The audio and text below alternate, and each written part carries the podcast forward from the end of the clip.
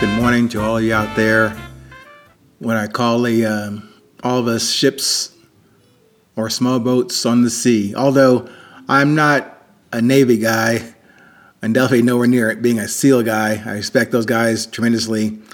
Um, I'm more of an Army guy, but I think the analogy of me addressing you out there as fellow ships or small boats on the sea is probably more elegant than equating it to being a patrol or on a patrol in the desert as an army infantry kind of guy. So I thought the the uh, sea part, the navy part, a little more a little more sexy, but also again, although being ranger qualified from the army, doing some ranger stuff, although no way to my fellow rangers out there who are you know I'm not ranger battalion uh, worthy or Ranger Battalion experience.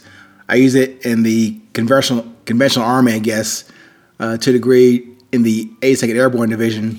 But uh, again, I do respect and reflect often on the experience and the training from Ranger School, and then able to use those skills as a leader, as a platoon leader, company commander, and even a staff officer in the Army. But anyway, that's just a uh, short, you know, departure from the topic for today. Although the foundation of being trained as a ranger and respecting our other fellow um, military services out there. Again, I mentioned the, the SEALs, the Navy, Air Force guys, but we've all had some level of training, experience, exposures, and then using those experiences, the training, the education for the better, not just of, or excuse me, for the best of ourselves, but also for the best of the organizations that we serve with. Today's topic is called gratitude. So for me, it's a simple word. I've heard it many times.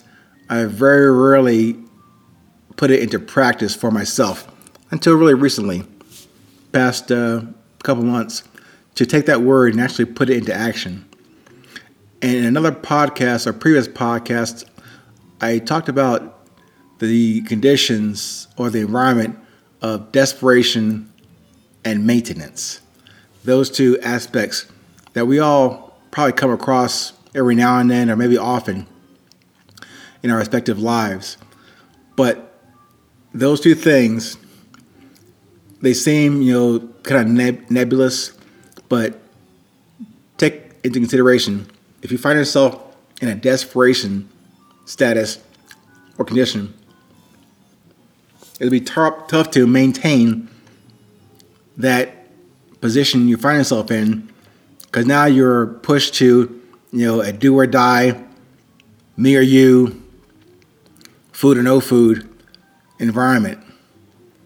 On the maintenance side, that's presuming, again, maybe short sightedly, presuming you have everything, all you need, need to do is maintain.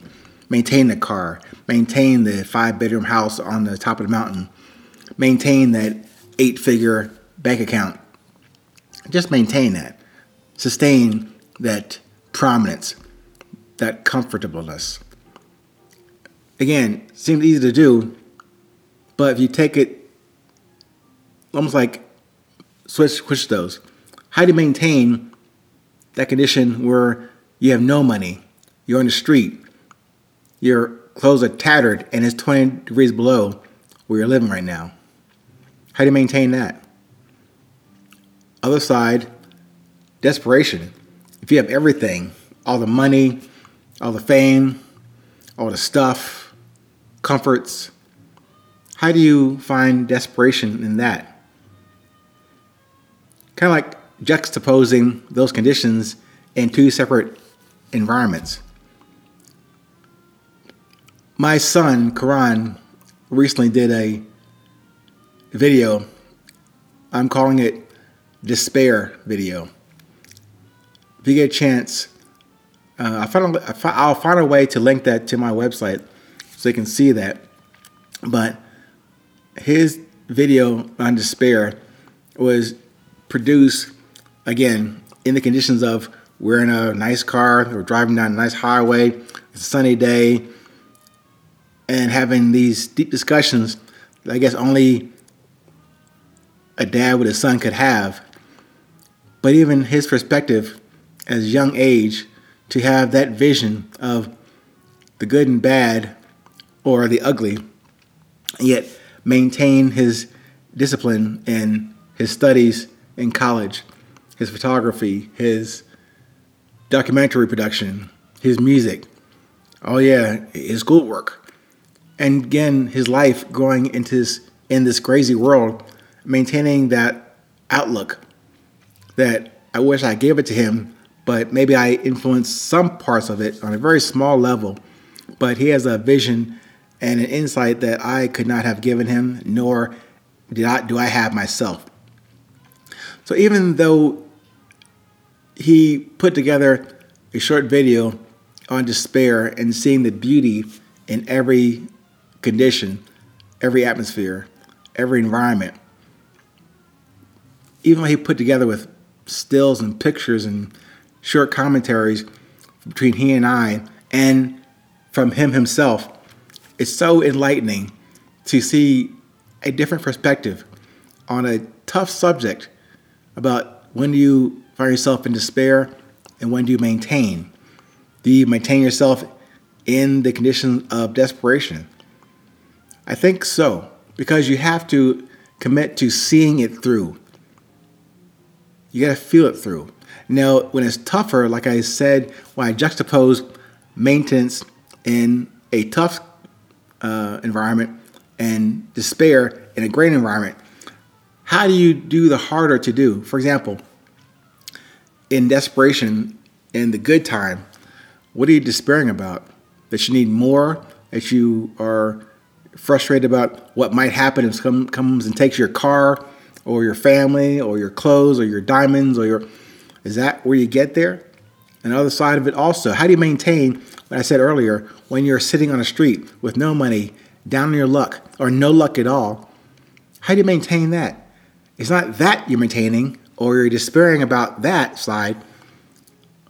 You're finding that peace, that calmness, that structure, the infrastructure of you, of your connection to what you do have. Even though you're going through a seemingly complicated uh, set of conditions, you still have those things I mentioned before. You still have you, your breathing, your living, your sensing. You can experience life. The option is you give it up. But I don't think any of us want to do that. So, again, unfortunately, I have no solid answers to give you today, just observations of these thoughts I think might help you as you navigate on your personal sea, your yacht or your small boat with me out there and navigating through these past these buoys and those rocks and those waves. I thank you again on a lovely day. As always, stay present, stay current. It's always 820.